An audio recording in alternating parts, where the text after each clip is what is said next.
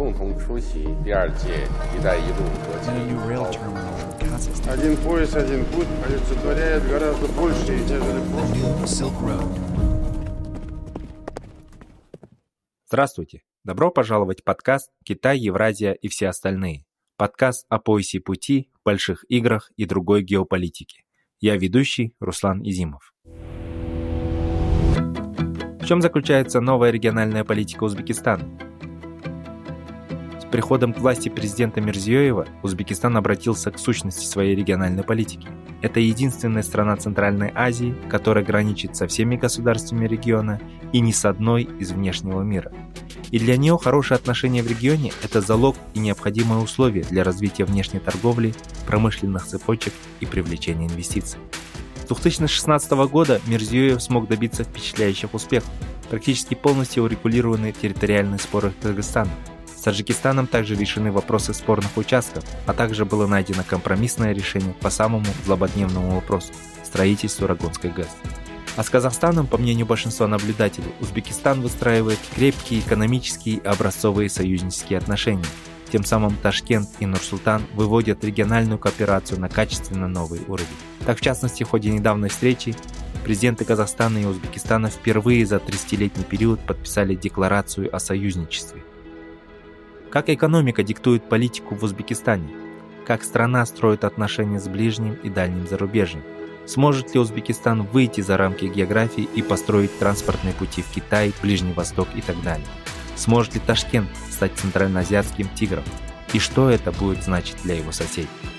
Эти вопросы мы сегодня обсуждаем с Акрамом Умаровым.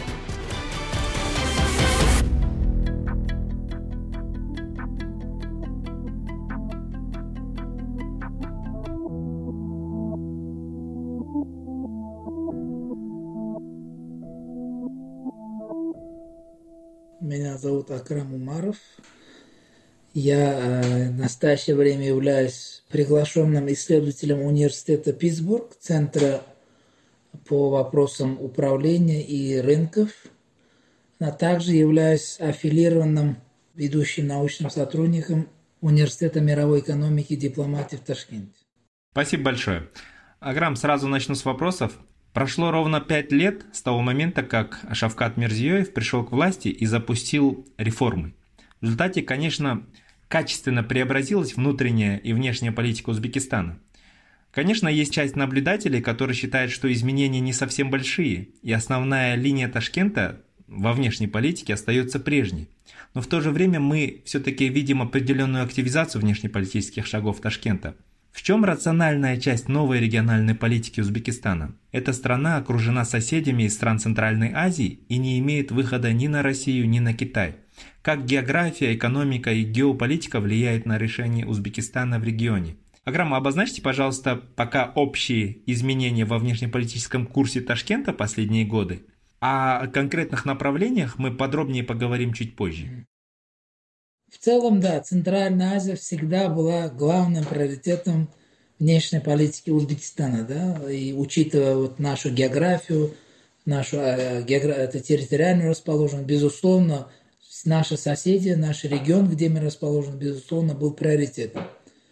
И это было обозначено и пока в действующей все еще концепции внешнеполитической деятельности Узбекистана, да, которая была принята в 2012 году, там тоже четко написано, что главный приоритет внешней политики Узбекистана – Центральная Азия. Однако все-таки есть э, разница в подходах предыдущего руководителя и нынешнего президента. Да? Несмотря на обозначение региона Центральной Азии в качестве приоритета, в силу различных обстоятельств существовало очень много противоречий, которые препятствовали как бы расширению отношений стран региона, в том числе и такого межличностного характера. Да? Когда человек за определенный период своей деятельности набирает такой э, политический багаж, у него имеется собственное мировоззрение, и его тяжело поменять даже под влиянием, может быть, каких-то рациональных э, моментов. Ну, с этой точки зрения новому руководителю было Э, легче изменить вектор внешней политики Узбекистана в контексте того, что, что изменилось. Да? В первую очередь, мне кажется, Узбекистан очень серьезно десекюритизировал свою внешнюю политику. То есть мы перестали воспринимать э, соседей своих, да, например, Афганистан, э, или отношения с нашими соседями, с Таджикистаном, с Кыргызстаном, с которыми у нас имелись большие вопросы по водным проблемам, по пограничным вопросам, да, мы перестали это воспринимать исключительно с, с, с призмы безопасности. И это подтолкнуло Узбекистан, по-моему, к, ко второму такому направлению, которое хочу обозначить. То есть попытка наладить отношения с надеждой, что вот это расширение отношений будет естественным образом способствовать решению вот этих сложных вопросов. То есть не делать исключительно упор в наших отношениях на вот эти проблемные моменты, да, которые пока все еще сохраняются, они еще не полностью решены но делать акцент на то, что может принести такую позитивную динамику, позитивную повестку в наши э, межгосударственные отношения. В этом контексте приходит такой третий тренд новой внешней политики Узбекистана – это такая очень активная экономическая дипломатия. Да? Э, новый президент, он э, очень активно начал продвигать тезис, что Узбекистан должен – открывать новые рынки для себя, расширять экспорт, да, как контекст, как объем экспорта, так и географию экспорта расширять. И, безусловно, первыми нашими торговыми партнерами являются наши региональные государства.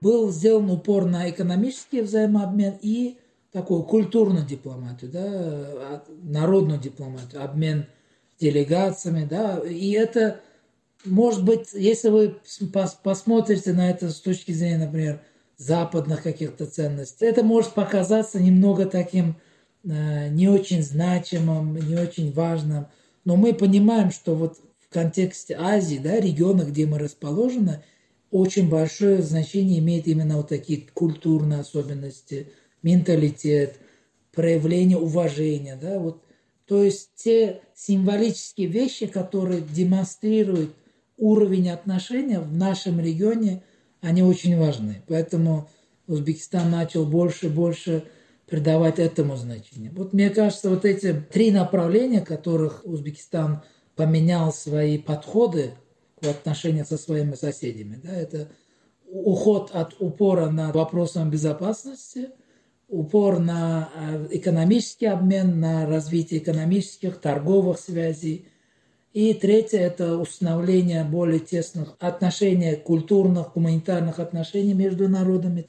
Вот эти основные направления, мне кажется, в которых Узбекистан начал делать больше акцент и как показывает как бы, наша реальность, мы в результате добились, как вы отметили, определенных результатов. Это вот решение пограничных вопросов с Таджикистаном, например. Это был очень сложный вопрос. Многие годы это поднимался вопрос вот, минирования границы между Узбекистаном и Таджикистаном.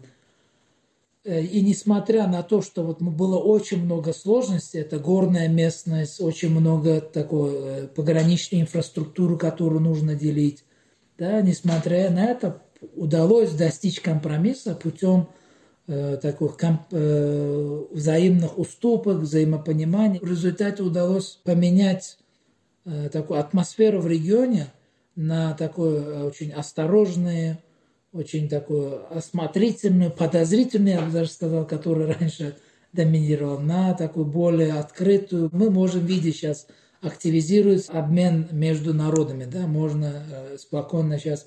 Мы не имели прямых, например, рейсов да, из Ташкента в Душанбе. Да, многие годы. Да, это может сейчас показаться как что-то не очень такое нелогичное, нерациональное, но это было э, нашей явностью да, несколько лет назад.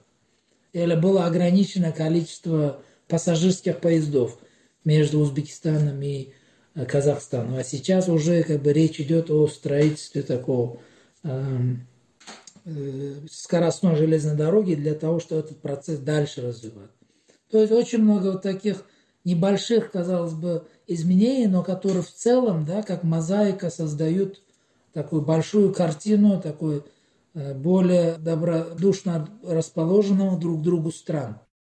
Спасибо. Акрам действительно вот согласен с тем, что все-таки изменение подходов в проведении своей региональной политики, оно дало и вот продолжает давать определенные позитивные результаты.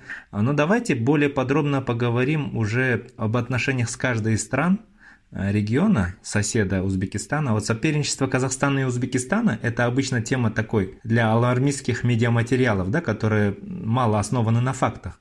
Но в действительности такое соперничество все же возможно.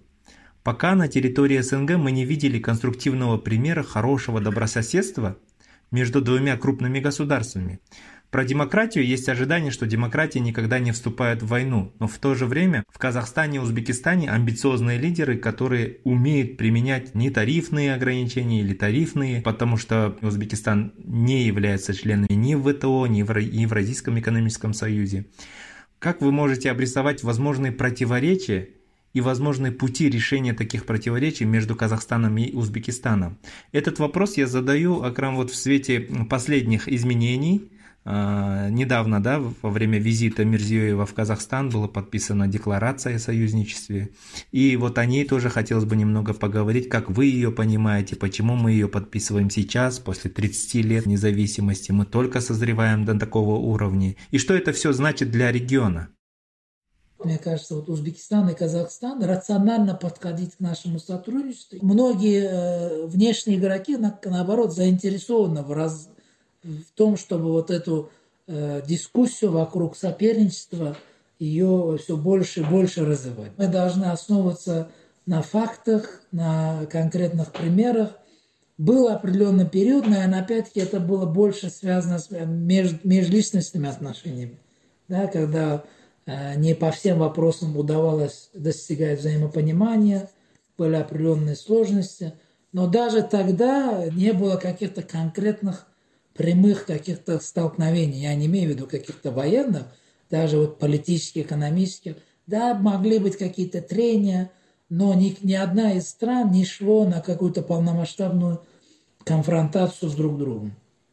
То есть было понимание, что это может нанести урон и стране, которая это инициирует.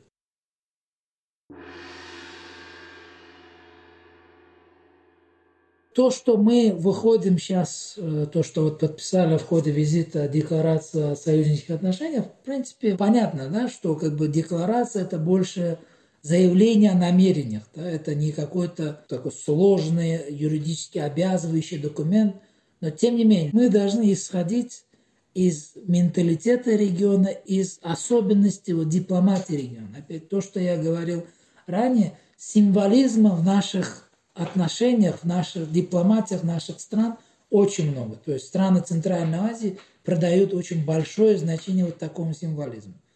И подписание этого документа дает такой символ того, что у нас нет серьезных противоречий, что у нас есть очень большое взаимопонимание, есть, есть понимание того, что мы должны сотрудничать и даже в какой-то степени э, продумывать наша стратегия развития на будущее, не на 5-10 лет, а на более долгосрочную перспективу. И этот документ является подтверждением того, что вот именно вот такого рода взаимопонимания мы наконец достигли, и базируясь на этом мы будем дальше э, уже конкретные проекты какие-то в отдельных направлениях развивать. А то, что мы не являемся, как бы, пока Узбекистан не вступил в ВТО, этот процесс у нас сейчас идет очень быстро, и есть как э, большое внутреннее стремление к этому, так и очень широкая международная поддержка. Это лишь вопрос времени. Конечно, на это уйдет определенное время, потому что это требует согласования определенных деталей, переговоров с большим количеством государств. Но самое главное, как бы политическая воля к этому есть, есть э, широкая международная поддержка, осталось лишь обговорить отдельные детали. Я не думаю, что на этом этапе будет очень много сложностей, что мы этот процесс как-то немного застопорится. Касательно Евразийского экономического союза, ну, мы, Узбекистан не является членом, но тем не менее является уже с недавнего пор наблюдателем в этой организации и уже активно участвует на различных встречах, и уже правительство Узбекистана недавно заявило, что идет внедрение отдельных стандартов евразийского, технических стандартов Евразийского союза для того, чтобы вот наши торговые отношения из-за несоответствия этих стандартов не страдали. То есть то, то что у нас нет э, каких-то, э, ну вот в ИТО и ЕАЭС, то, что Узбекистан там не участвует, это не является тормозом наших отношений. Зато у нас есть, мы присутствуем взаимно во многих других международных и региональных форматах, там, включая ШОС, включая вот инициированный Казахстаном СМДА и различные другие платформы. И именно от Узбекистана и Казахстана, как э, более крупных, более ресурсообеспеченных, э, экономически чуть более развитых государств, будет зависеть и дальнейшее региональное сотрудничество в Центральной Азии. Но вот в этом контексте, мне кажется, важно понять, что это не значит, что вот Узбекистан и Казахстан как бы обособленно будут лидировать да, и как бы продвигать э, там, так, усиленно какую-то гнуть собственную линию в регионе. Наоборот, учитывая опять-таки специфику нашего региона. И мне кажется, мы не должны пытаться навязывать какую-то волю другим странам региона, которые имеют меньшее население, чуть меньше объем экономики, да, Кыргызстан, Таджикистан, например. И наоборот, мы должны показывать нашу готовность с ними сотрудничать и относиться к ним очень уважительно. И как раз-таки вот этот подход сейчас все более и более четче обрисовывается. Да? Попытка давить на кого-то, да, опять-таки практика показывает, что она может в какой-то краткосрочной перспективе приведет, принесет какие-то дивиденды другой стране. Но в долгосрочной перспективе э, под давлением эта страна все равно будет искать другие выходы из ситуации. Да? Узбекистан не поставлял определенное время э, Таджикистану газ э, в ранние годы. Но да, это из-за этого в Таджикистане возникли определенные проблемы с обеспечением населения, промышленности, но они смогли найти какие-то альтернативные выходы. Может быть, не полностью заменяющие, но от этого как бы коллапс не случился. То есть мы от этого много чего не выиграли. Наоборот, демонстрируя уважение и не подчеркивая какую-то свою большую значимость, да, или попытаться демонстрировать какое-то э, доминирование, мы, наоборот, добьемся больших успехов. И как раз-таки мне кажется, в этом и заключается идея вот инициирования Ташкентом по э, такому диалогу э, центральноазиатских государств, да, платформа глав государств на уровне глав государств, на уровне министров иностранных дел. То есть создать такую региональную платформу, где мы можем чаще встречаться, общаться и находить какие-то компромиссные решения. И это не, не, не только на двухстороннем уровне, но есть ряд вопросов, которые ни Узбекистан, ни Казахстан, даже несмотря на все свои возможности, самостоятельно на двухстороннем уровне не смогут решить. Да? Вопрос обеспечения водными ресурсами, вопрос, вопрос экологии, вопросы там, безопасности, тер, наркотрафика, терроризма. Это все вопросы, которые мы можем решить в э, э, положительном ключе только в рамках всего региона, да, не исключая ни одно из государств. То есть это вот такая, такая своего рода электрическая цепь. Да, если где-то один в одном месте произойдет обрыв, вся цепь не будет работать. Да, и должно быть вот это четкое понимание того, что мы должны на это ориентироваться. Но, безусловно, Казахстан, Узбекистан э, со своими возможностями должны активно этому процессу содействовать, показывать модель сотрудничества. И э, то, насколько глубоко можно развивать различные связи. Не только вот обмен какими-то товарами, экономическое сотрудничество, но и создание совместных предприятий, совершенствование э, меж Э, государств сотрудничества в вопросах образования, науки. Почему мы не проводим какие-то совместные, очень ограниченные совместные научные исследования? Почему у нас все, все еще ограниченное так, сотрудничество в сфере образования? Каждая из этих стран имеет э, большие возможности в этих вопросах. И вот с развитием и усилением сотрудничества в этих направлениях мы можем как добиться больше устойчивости и развитости как наших государств, также и в рамках этого создать определенную модель двухстороннего сотрудничества, которая не исключает многостороннее сотрудничество на уровне вот всей э, Центральной Азии. Про региональные э, связи, отношения Узбекистана с соседями очень много поговорили. Даже вот забегая вперед, вы уже рассказали о позиции Узбекистана по вступлению в ВТО, немного коснулись Евразийского экономического союза. Ну, чтобы вот завершить, давайте пару слов про то, на каком этапе сейчас находится развитие отношений Узбекистана с Россией то есть в данном случае мне хотелось бы узнать ваше мнение. Вот Узбекистан на данном этапе твердо стоит на позиции неприсоединения к Евразийскому экономическому союзу. Хотя это, казалось бы, очень выгодно Узбекистану. Эта позиция диктуется политикой или экономикой? Как Ташкент планирует? Допустим, мы видим, что две страны планируют строительство атомной электростанции. То есть Узбекистан все-таки выбирает такой двусторонний трек, при этом не присоединяясь к каким-то многосторонним э, структурам? Спасибо за ваш вопрос. Довольно сложный. Я бы не сказал, что Узбекистан э, очень твердо стоит на том, чтобы не вступать в Евразийский экономический союз.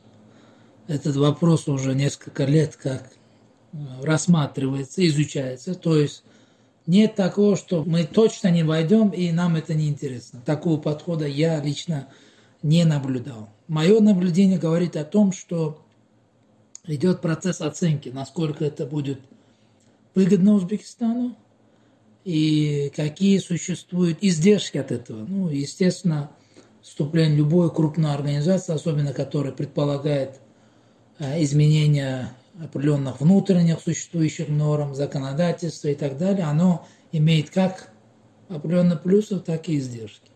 Вот главное в этом вопросе, что больше перевешивает. Вот идет оценка этого, этого момента. Есть определенная общественная дискуссия на эту тему. Есть как и сторонники э, вступления ЕАЭС, которые очень часто апеллируют на то, что это страны ЕАЭС – это наши естественные многолетние партнеры экономические, политические, Э, есть очень много э, взаимно, взаимозависимых моментов, э, упоминает вопросы миграции, упоминает вопросы вот общей такой экономической зоны, общей такой зоны, где могут, можно свободно перемещаться. То есть есть как бы задел для дальнейшего развития.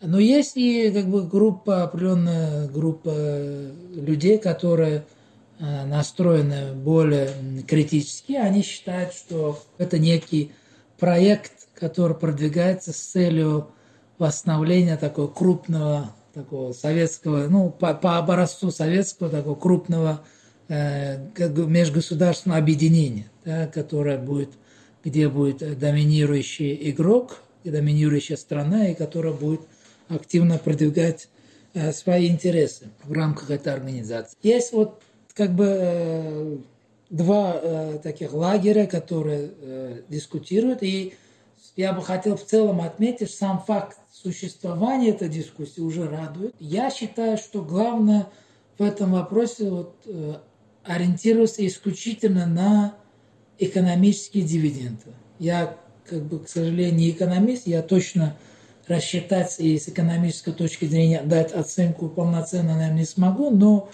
и вот что важно в этом контексте, когда Узбекистан будет рассматривать э, дальнейший процесс э, участия в этой организации, то есть становиться полноценным членом или не становиться, чтобы мы исходили исключительно с точки зрения наших экономических интересов. Если это нам выгодно и принесет большие позитивные изменения, то, может быть, и стоит. И, и но в то же время мы должны понимать, что этот процесс должен происходить естественно. То есть, что Узбекистан не должны усиленно подталкивать к принятию такого решения, да, чтобы это не было неким таким цивилизационным выбором, чтобы не ставился вопрос, либо как бы вы с нами, либо вы против нас. Если вот такой подход будет доминировать, и тогда, может быть, и процесс пройдет э, в таком э, позитивном направлении, то есть, может быть, даже и будет вступление. Но пока, насколько я понимаю, решение окончательно не принято, все еще идет обсуждение этих вопросов, и есть оценка того, что вот, да, Евразийский экономический союз больше акцентирует свои, свои вопросы на экономике, но тем не менее все равно мы должны понимать, что есть и определенные политические аспекты. И когда мы изучаем э, возможности участия в ЕАЭС, мы, конечно же, и исследуем, как бы, как действующие члены э, э, сотрудничают в рамках этого объединения, да, как э, происходило участие, например, Казахстана, да, что Казахстан от этого получил, а в чем, может быть, немного проиграл. Как в Кыргызстане, как ситуация изменилась после того, как они начали участвовать, да, как на Беларусь влияет, на Армению влияет.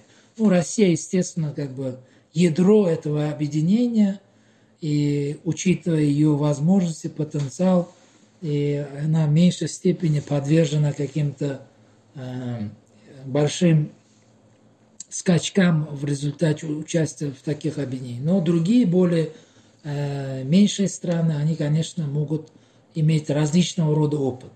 Я, например, много встречал и в казахстанской экспертной среде, и в кыргызстанской экспертной среде тоже вот такое разнообразие мнений.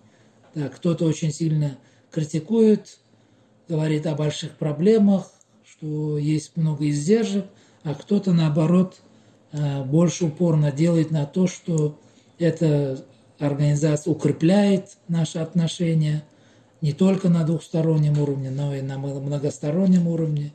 И как бы э, хороший опыт в плане развития вот этой внешнеэкономической дипломатии стран, э, участников этого объединения.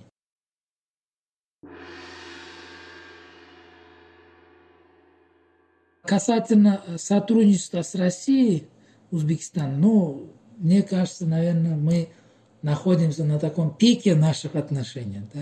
Мне кажется, за пост, постсоветский период э, такой уровень отношений, наверное, э, ранее не существовал.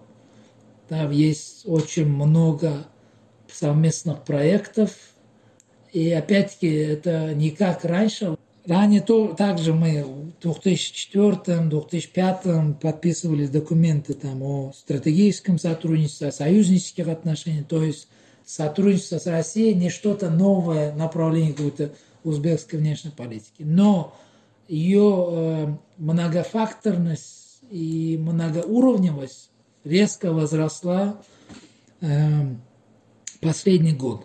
Да, и много совместных проектов, учитывая вот то, что вы упомянули, строительство атомной энергетической станции и, и э, сотрудничество в различных других сферах. Там банковское, металлургическое, горнодобывающее, э, производственное и так далее, и так далее.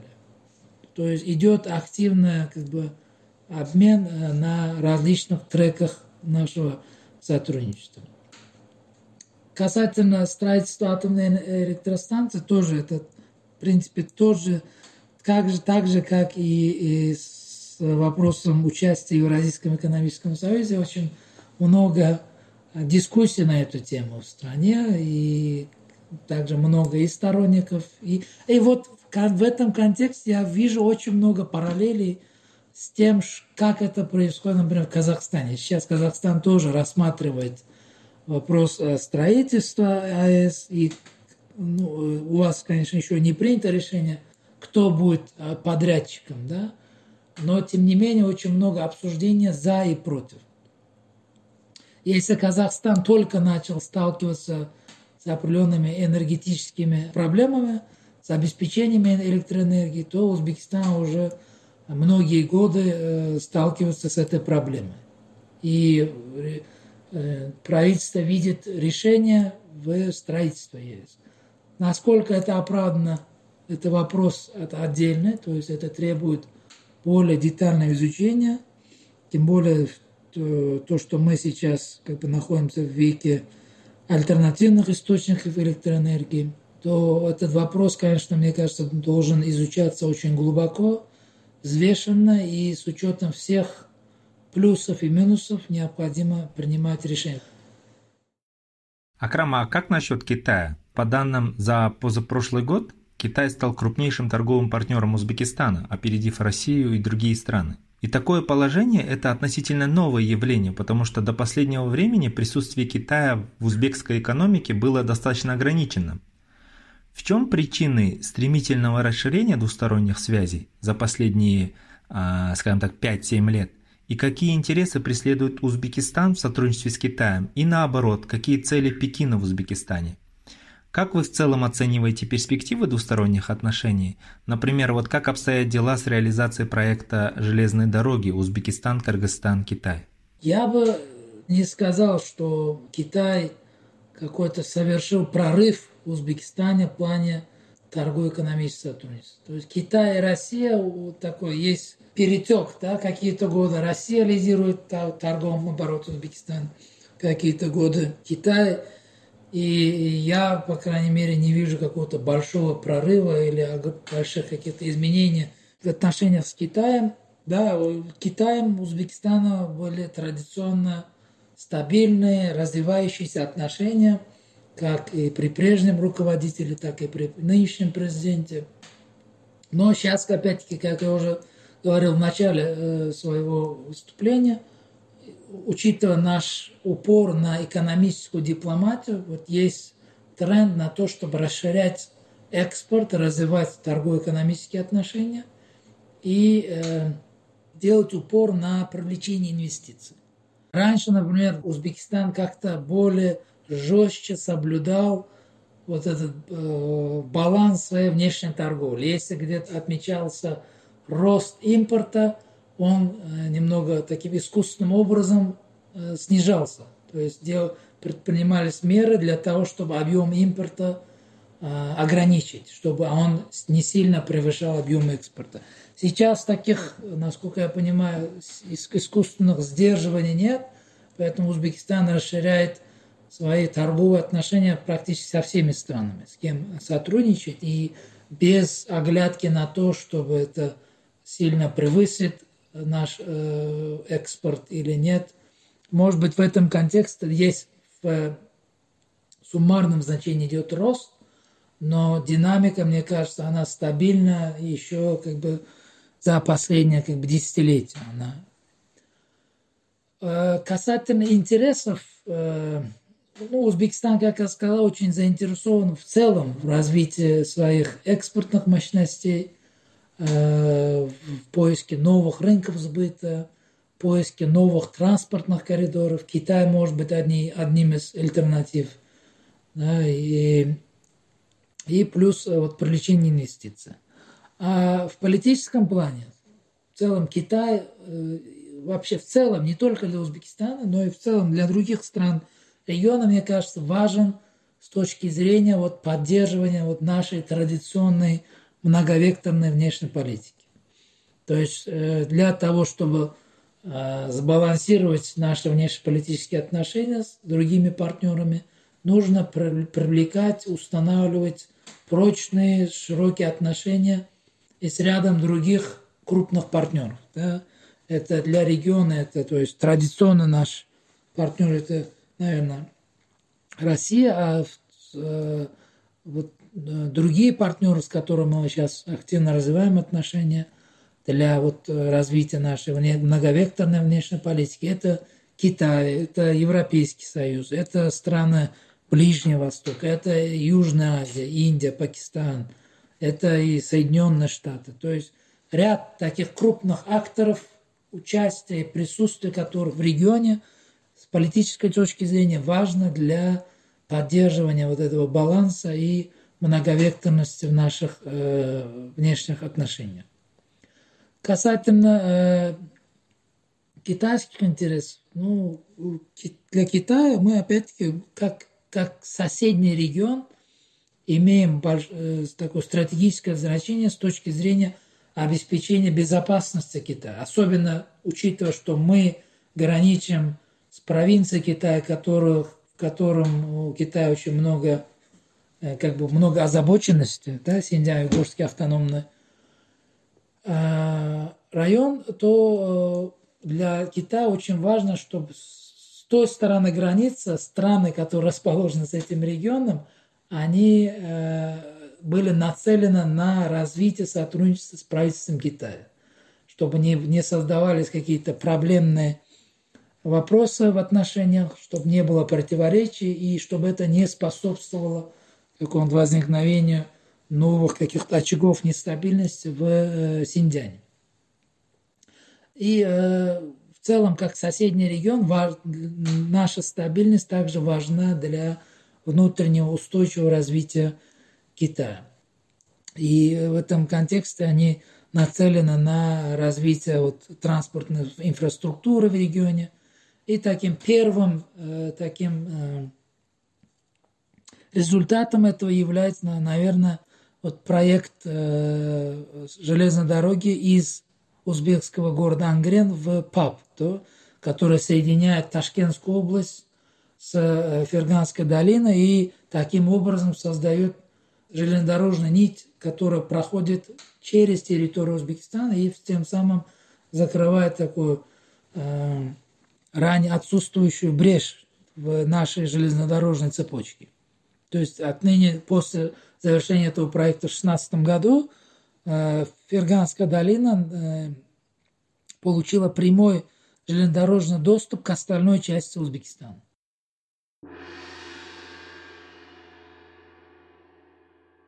Для Узбекистана это большой результат, большое достижение. Это создает новые экономические возможности для внутриреспубликанского такого развития экономического обмена. Но для Китая это больше такой промежуточный этап. Для Китая строительство этого отрезка не представляет большого значения, если оно не будет иметь продолжение в железной дороге Узбекистан, Кыргызстан, Китай. То есть этот отрезок, он для, с точки зрения Китая это лишь маленькая часть вот этого большого проекта железной дороги, который идет от Китая через Кыргызстан, Узбекистан и дальше страны Европы, Ближнего Востока и Южной Азии.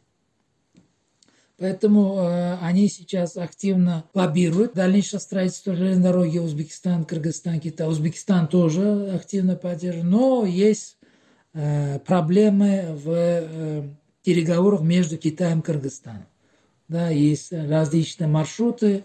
Китай предлагает один вариант, Кыргызстан настаивает на другом. И с учетом такой э, динамики изменения э, руководства в Кыргызстане, может быть, э, на каких-то этапах не удается завершить переговор. Да, как только какие-то задатки к решения находятся в Кыргызстане, происходят какие-то внутренние внутриполитические изменения, и в результате этого э, приходится этот переговорный процесс э, проводить э, во многом заново.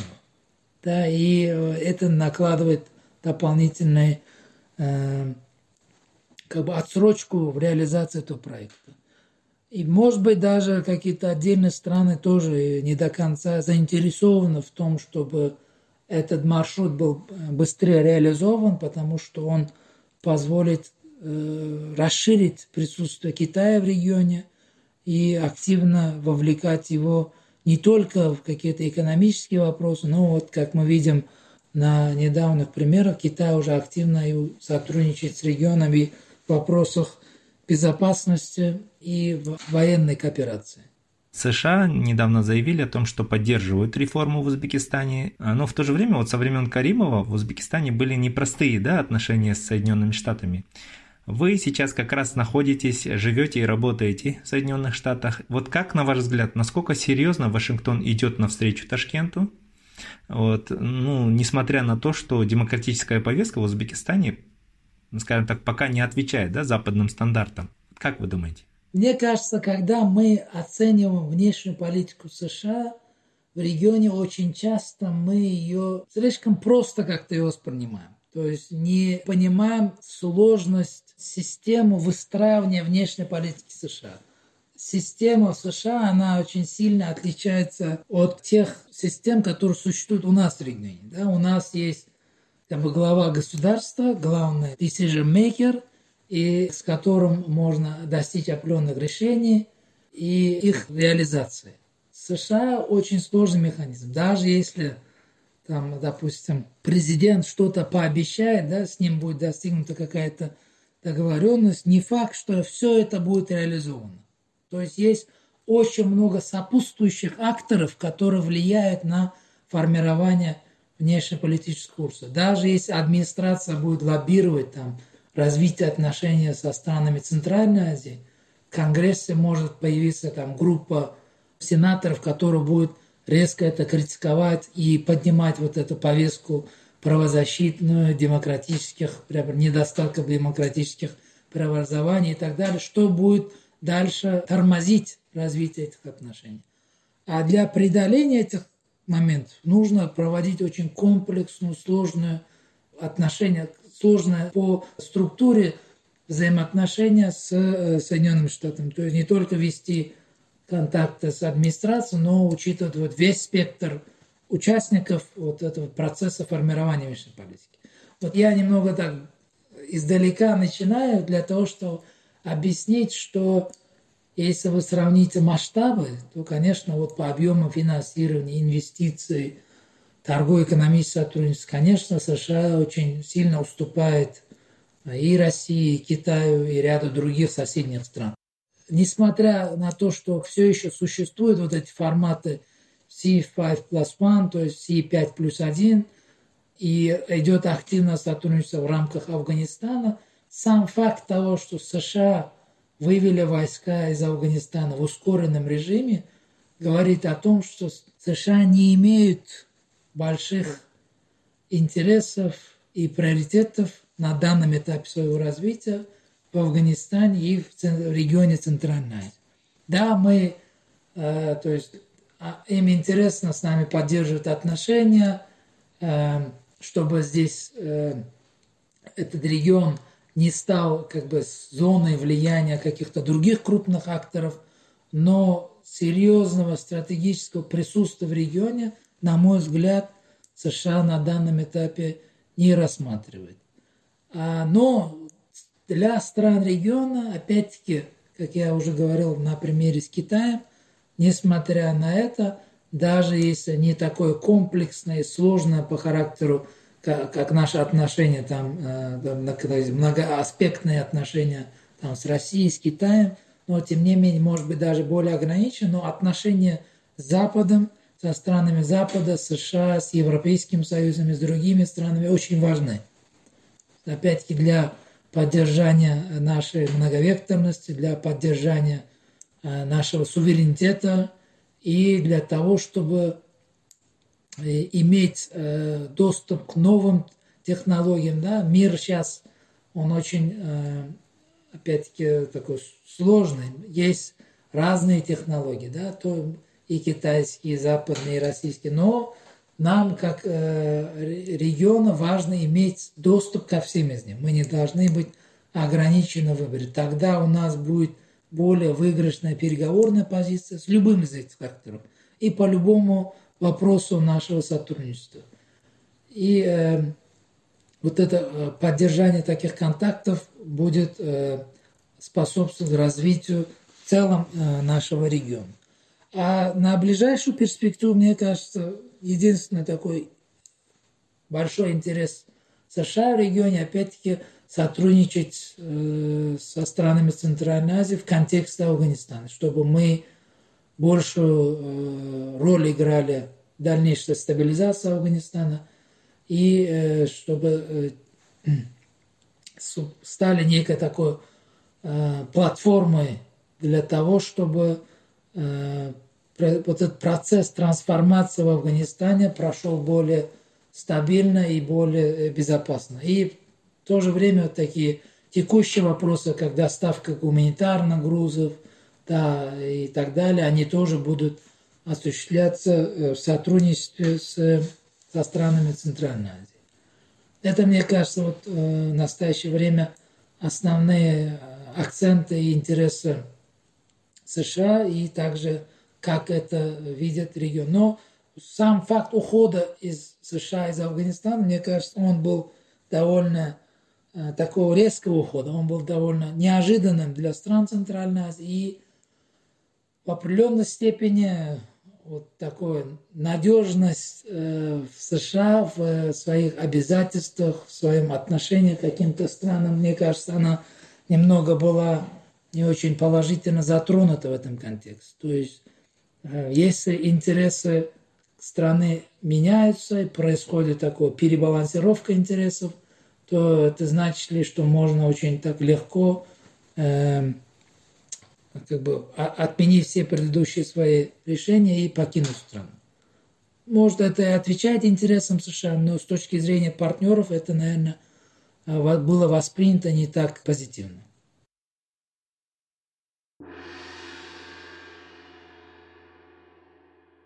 Большое спасибо за увлекательную беседу.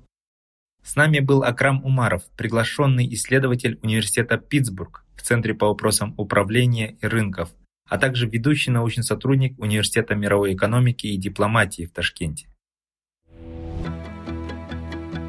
Все эпизоды нашего подкаста вы сможете найти на подкастинговых платформах Apple, Google подкасты, Spotify, Amazon, Яндекс.Музыка и другие. На сайте Каан мы также размещаем текстовой транскрипт каждого эпизода и полезные ссылки на отчеты, доклады, книги и биографии наших спикеров. Спасибо за внимание.